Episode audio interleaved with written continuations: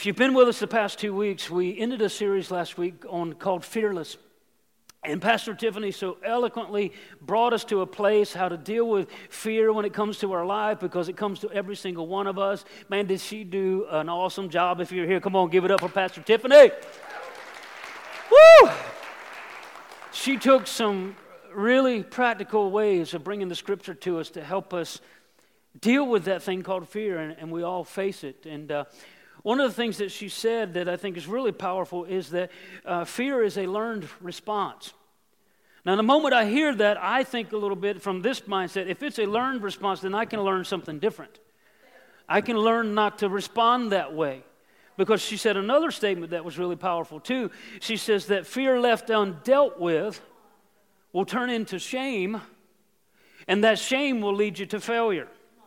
Remember, she kind of took us through a clockwise way of looking at that. So if you're going backwards, then, then the ultimate result will be failure. And God doesn't want you to fail. He's, not, he, he's made every way for you to be escape fear and, and those things that life brings so that you don't fail. But she came to us last week with another practical way, uh, biblical, scriptural way, and man, it just it registered with me so much that she kind of took us the, the clockwise way. And she says, if you want to face off fear and be, live a fearless life, she said, start with the first step, and that was pray and offer thanksgiving. In other words, go to God with this stuff. Instead of our best friend and our family and even your spouse. I know we, we tag team a lot, but man, I found out that she don't got all the answers sometimes. She got most of them, but not all of them. God's always never failed me there. And so we to, this is we're talking about starting to deal with fear, okay? So then what was the next step beyond that? She said that a result there we're looking for peace. Peace will show up. And peace, when that shows up, you it, that next step, it comes to a place, there's another step beyond that, and she says you fix. You focus on these kinds of thoughts. When you're talking to God, and then you get to that place where peace shows up, but then said, think on these kind of things. Fix your focus on uh, that a good report, that uh, He's always good all the time. These things keep in front of you. But man, the next step to me was the most powerful one. Uh, can I be honest with you? I was looking for chasing, getting into hell, chasing the devil and spitting in his face and some fiery fight of faith thing she was going to tell us. And she, that's not what she did. She made it much more simpler than that, much more less work than that. She says, repeat the steps. In other words, go back to God all the time when fear shows up, which it's always going to show up. Face that fear with praise and thanksgiving. Come to that place where you see peace show up, reminding yourself of those peace, that peace. And then when you get to that good report, you get to that place, fix your thought on the mantra. Remember the mantra? A mantra would be like this. Uh, you know, I've got this mantra in, in, in my life through an experience that I went through, and it was simply this this will come to naught. You do what you can do, and I'll do what I can do. That becomes something I'm fixed on and I'm focused on. I started a new practice for myself to help me with mantras and some of these steps that she's talking about. I got this deck out back and and I've always been a person of confession because I believe that that's how you activate faith is by speaking and saying the things that God says. And so now I've kind of taken it to a new level. I've got this book, and I'm, I'm, i got hundreds of them now. And I'm standing out over my deck, and I'm looking out over nothing but marsh, but there's nobody back there. Nobody cares but the birds and me. And I'm decreeing and speaking as loud as I can. And I'm telling you, as I'm doing that, mantras are coming up into my life, and I'm fixed, and I'm repeating. And as those fears start to come back, I remember the mantras. And so listen, we were going to start a new series this week. We ended last week with Fearless, and we were going to start with really just coming to you and talking to you about your finances and how God has a plan for you financially. He wants you to prosper, He wants you to be blessed, He wants increase to come into your life. We're going to talk about there's two systems that, that we can learn as a believer to look towards. One we don't, one we do. And, and the one is the world system, which is scripturally called mammon.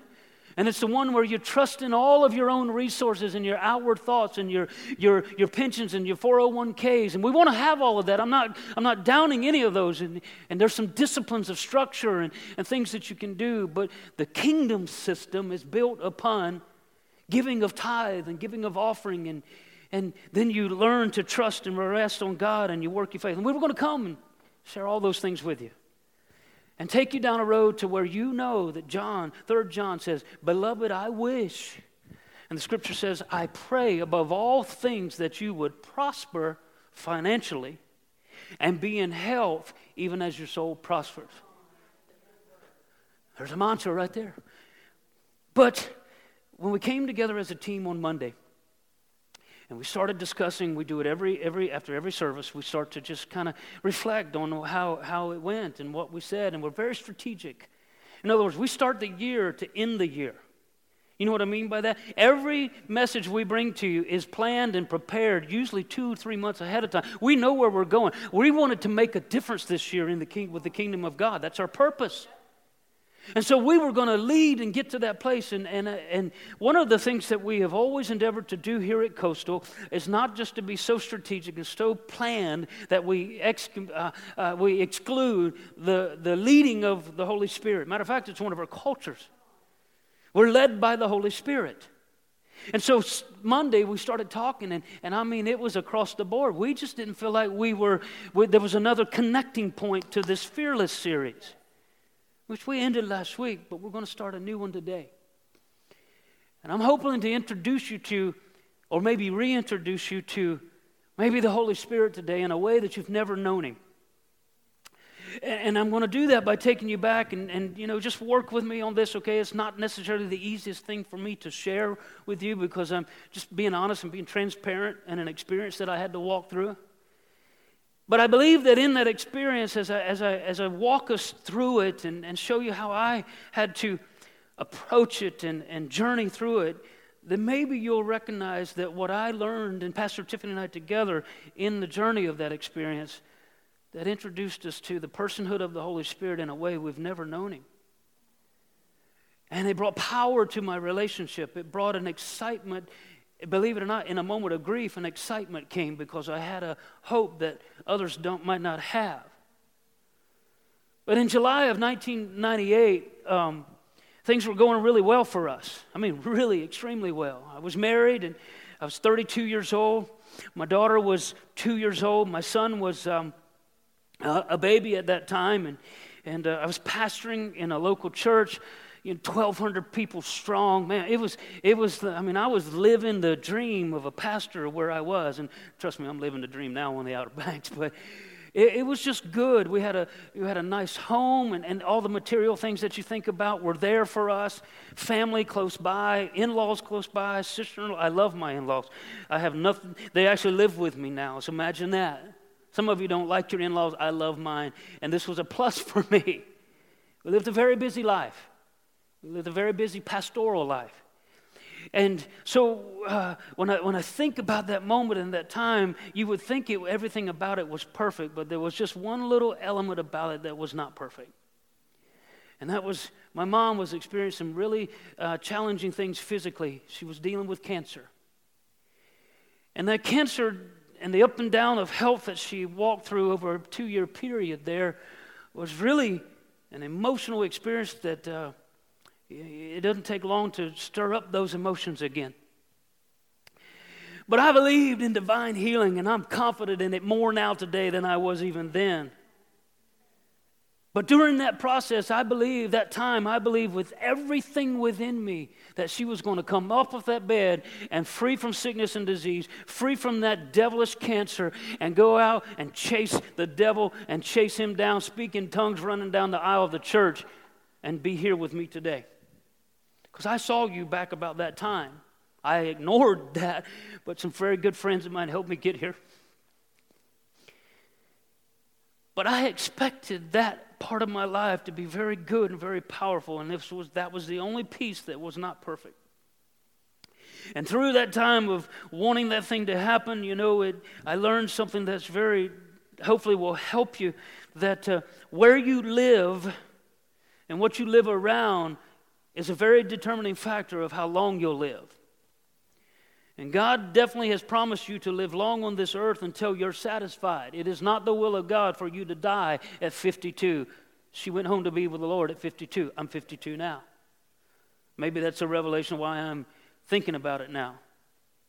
But in that experience, I'm going to tell you just a quick short story of it. There were some things that happened along the way that I didn't realize that it was Him, the Holy Spirit, walking me through that process as much as I do now. The short story of that was simply that, uh, like I said, a couple years of the experience, and then about the last few months of, of her life on this earth with us, she wanted to come stay with us and live with us in Ohio. And we had invited her, but she really wanted to do that. And, and because she just wanted to change her environment. She just wanted to get in an environment of, of, of, a different faith environment where, uh, you know, here it just wasn't working for her. No pun against anybody or person, it just wasn't working for her. And she felt like that if she could get there with us, things would begin to turn around. And they did. We're not special. We just work the word and believe the word, and we begin to work it. And she started to get better. She couldn't eat, started to eat. She couldn't get out of the wheelchair, got out of the wheelchair. She couldn't go to the mall. She started going to the mall. She couldn't go to church. She started going to church. We just kept her surrounded with people like yourself that are full of faith, full of the word, and full of the Holy Ghost, and accepted nothing but life. When everything opposite was telling their opposite telling you different, we would not accept that because we believe that the devil is a stealer, a killer, and a destroyer, and she believed that too. But two months or so before she passed away, I'd say probably four months or so, she, she got homesick. She started missing family. She started missing this environment. And everything within me, already everything within me, knew that if she would succumb to that thought and those feelings and those emotions and, and give in to that, she would begin to settle. She would begin to settle back into a life of comfort and not fighting that good fight of faith. And cancer will not give you an inch if you give it a mile. And so she came back home, and within two or three months, she went on home to be with the Lord. And uh, it's tough. Uh, I, she was going to be the nini to my grand to my kids that no other nini could she was going to be the best. We had resolved ourselves to do some things during that time and, and but i wanted instead of just telling you the good fight of faith that i was this faith giant and and and I, and, and we were it when it come to that can i go a little bit more transparent with you and tell you what i was feeling because I think if you get an understanding and then I can introduce you to the Holy Spirit more today on a more practical level, a more experiential level than just some faith giant, then maybe you'll see how big He is. And how much He is awesome and powerful and amazing and a person that lives and dwells in the side of every single man or woman, boy or girl that will give their heart to Christ. He comes and lives within them just like that. To walk you through life and to help you, come alongside you, and to comfort you when no one else is there and no one else will. So the only way I can do it I got to read to you because I, will get, I'll get choked up on it. But I sought counsel. I sought counsel from my pastor, from friends that, that were very close to me and that had experienced it. And, and, and I said, man, just tell me the right thing. Tell me that this is going to be, this is not going to be real. Tell me that this is not what's going on. I was just looking for a help to, to maybe deal with some of the emotions. What kind of emotions? Memories.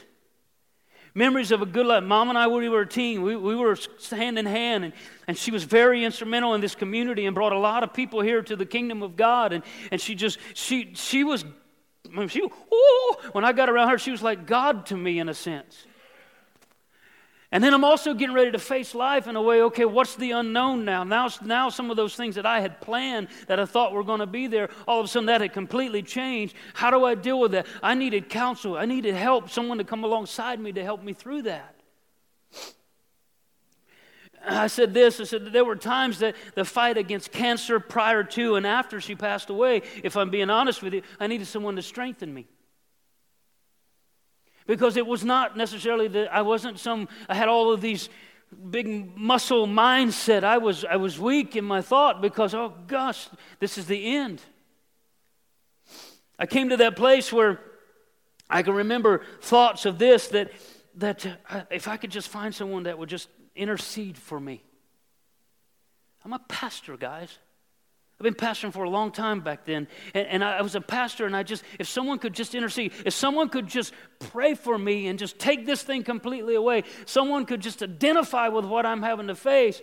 And, and not only that, I had to actually, to, if I could, I had to advocate for God. Do you know what I mean by that? I had to defend now the message that I believe with all my heart because it didn't work the way I expected it to work. I had to pastor people, and I, I remember that when I came to that place where I'm like, oh no, what am I going to do? And the emotion of that was very real, and the loss of that was evident, and it was not going to change. Pastor Tiffany and I did some things that were very evident that we chose in that moment of time, instead of, uh, we, we found a mantra per se, we chose in that moment of time to press into 100% more, because here's why. Because sometimes there weren't people there, it was just me and Pastor Tiffany and God.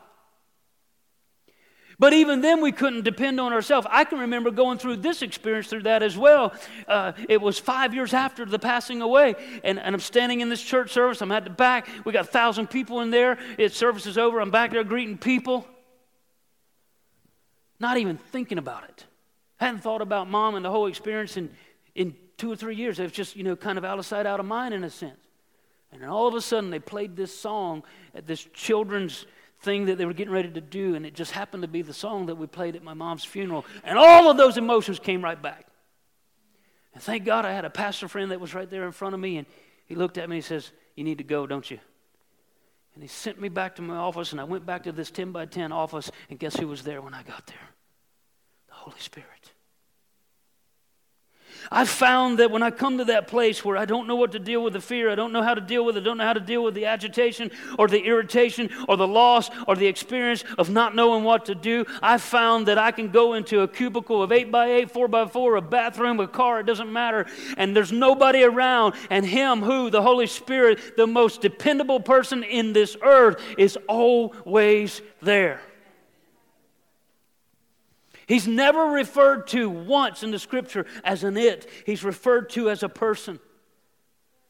And like I said, we chose to go 100 full bull percent into study, getting into the Word and letting the Word be the thing that brought us comfort and letting the Word be the very thing that confirmed to us that God was a good God and that we believe what we believe and we stand on what we stand and nothing's going to ever change that. And the more we did that, the more He shows up, the more the Holy Ghost got bold on the inside of us, just like the book of Acts when He came into this earth and the beginning of the church and the church age was just begun at that time. We had those kinds of experiences experiences.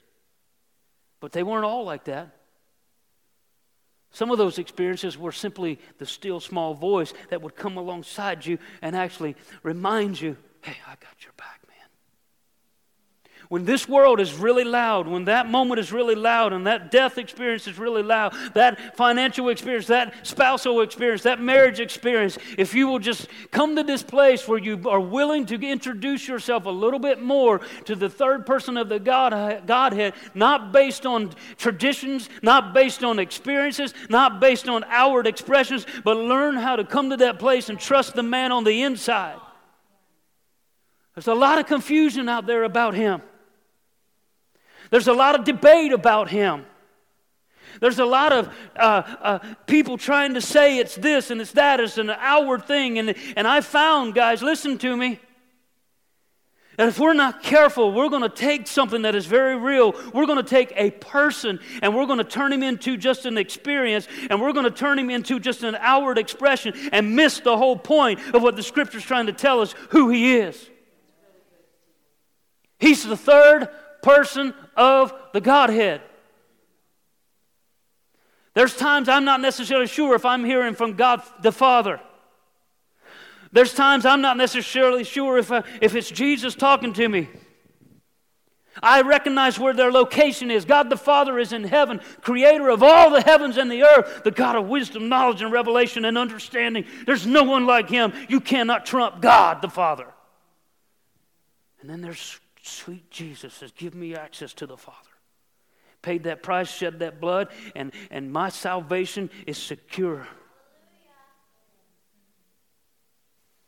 But if that's all you know, you will not experience the full power of the Trinity. And without the full uh, understanding of the Trinity, you will be limited in this life. You will have a tendency, I keep looking back there, the word fear used to be over there. You will keep, they have more tendency to yield to the world's way of thinking of fear and doubt and unbelief without this revelation of boldness and power that's on the inside, not just on the outside. The more I've got to know Him, and I'm going to say something, I, I, I, wanna, I want you to hear it. The more I've got to know Him, the more normal I have become.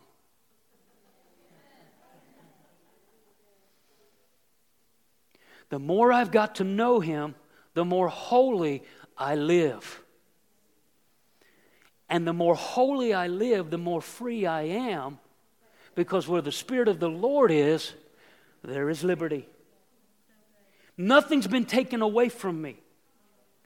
No habit, no, no desire, no, I gotta have this, can't understand why, and I don't want to meddle in flesh. Flesh is flesh. The more I've got to know Him, the less flesh I have to deal with. And a lot of what we see as expression trying to define him is really just someone to me, I say, man, you still got a lot of flesh to work through. And you're trying to work it out in the wrong way. You're not, we're calling it intimacy, but it's not intimacy. It's drawing attention to what's not real. Now, it'll lead you there, but it'll distract a lot of people along the way. I'm more normal now than I was when I welcomed him into my life. So we got to be careful in this definition of who he is.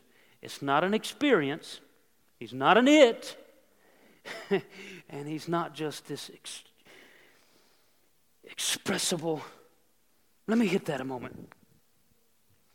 When I got born again, welcomed Jesus into my life, very real, very real moment of my life. And as I got to know that walk and learn the Father, and now I've, like I said, have this understanding of the Holy Spirit, there was an outward experience that came into my life, just like the book of Acts, that I believe is for every believer. and it's only an outward experience or expression of the indwelling of who He is that now, as a result, and showing how much fuller I am because it's the infilling of the Holy Spirit with the evidence of speaking in tongues. It is the very thing that gives me boldness and power at times because I am very limited in the knowledge that I have and how I pray and what I do, and it keeps me aware of that power that's in there many, many times. But it's not something that I just throw out there and play with just to make a point. And I grew up with a mom that danced up and down the aisles and shandai shandai everything you could think of. Thank God because it doesn't scare me. It changed my life. But if we're not careful, we're going to miss Him just because of the experience. But if you get to know Him, you will have the experience. I needed counsel, I needed a standby, I needed an advocate, someone to help me defend what I believe. And I believe more now than ever that it's God's will for me to live long on this earth until I'm satisfied. Three score and ten, 70 years plus another 10 would give me 80. And if I'm not satisfied there, because my father in law is 84 years old now, he's still got probably 15, 20 more years to go. You decide. Paul says, I was caught between two thoughts, two different directions. One, to depart and to go and be with my Father. And the scripture says that that would be far better. But he says, it's more needful for me to stay in this life and on this earth with you right now. And I just think that we're giving up too quick on this earth when there's people that need. When you get to be 60, I think you're just starting to get ripe. Like that, Miss Patty? To come to somebody and tell them because you're 45 years old that you're old, don't even go there with me. You ain't learned half of life yet. I'm stepping into the realm of 52 and I feel like I'm just that just right there. I know a little I know a little bit more about what not to do now than I used to. And if I could get you young kids to maybe learn from some of that, and sometimes you just got to let them be young, dumb, and stupid and figure it out. They let me do it, and here I am. We're giving up too quick. And I believe that when you know Him, you'll see the value of why you don't want to give up too quick, why you don't want to succumb to this person who's a deceiver, the devil. And his ways of thinking is to take you out as quick as you can get off this earth because he knows once you, once you get to know the power of the Holy Spirit living inside of you, you are a force to be reckoned with, and fear will not be your dominating factor anymore. When you see him as helper, when you see him as standby, four different times in the scriptures in John chapter 14, 15, and 16, you'll see the reference of the Holy Spirit given to us as helper. To come alongside you as a comforter that comes alongside to comfort you in time of mourn, time of grief, time of joy. Any single time period of your life, the Holy Spirit is there to counsel you, to walk with you. Jesus made it very clear in those three chapters. He starts off in John chapter 14, verse 1, and I'm going to let you go. I don't have time to go read it for you in this service. But he was very clear in the first verse of that chapter 14. And it began the, it actually came, gave us the context of everything that was going to be spoken in the next three chapters. He spoke in context by making it very clear that you know what? The world that you are living in will be different at times in your life. Don't be afraid. Sorrow will possibly come at you and in your life. I was in sorrow, I was in emotion, I was in reality, I was in loss, and I still experience if I I'd lie to you if I said I don't still experience some of that sometimes. I'll tell you how real it's experienced for me. I've lived here 12, come back home 12 years now. I've only been to my mother's graveside twice since I've been home. I've done funerals out there where that graveside is. I just don't, it just don't work for me. Two things. She's not there. It's a brick in the ground. And there might be some stuff in the ground still. There might be a box in the ground. Woo! But guess what? There's coming a day when he's going to return from her, and that body that was, that body that was dead, that body that's decayed. Oh, glory be to God. I'm starting to sound like an evangelist preacher now. it's going to meet together in the air, and we're all going to be back together again. That's my mantra. But how do you think I have that mantra? because I have an awareness of Him and who He is on the inside. I know you need counsel. You're a human being. I know you need a standby. I know you need comfort. I know you need someone to intercede for you. I know you need to be an advocate at times for what you believe, and you need someone to defend you as well. I know you need strength. And that's what Jesus said in the context of those three scriptures, which we will finish next week. I'll tell you how to recognize him. I'll tell you what he sounds like. I'll tell you how to be led by him. We'll look into the scriptures and we'll find that out. Jesus said it is imperative, it is expedient for you. he told his disciples, Sorrow will come because I'm not going to be here the way you expect, expect me to be here anymore. But I'm not going to leave you alone. I'm going to make sure Him, who, He, who, the Holy Spirit, He'll come alongside you. He'll help you face off your fears. He'll help you be fearless. You're not expected to do what we learned two weeks ago alone. That's the connecting point we want to take you in the next two weeks. You're not going to have to do that alone. If you do, you'll trust yourself. And I don't know about you, but I've proven that trusting myself is not the best thing I always do. Stand up with me this morning.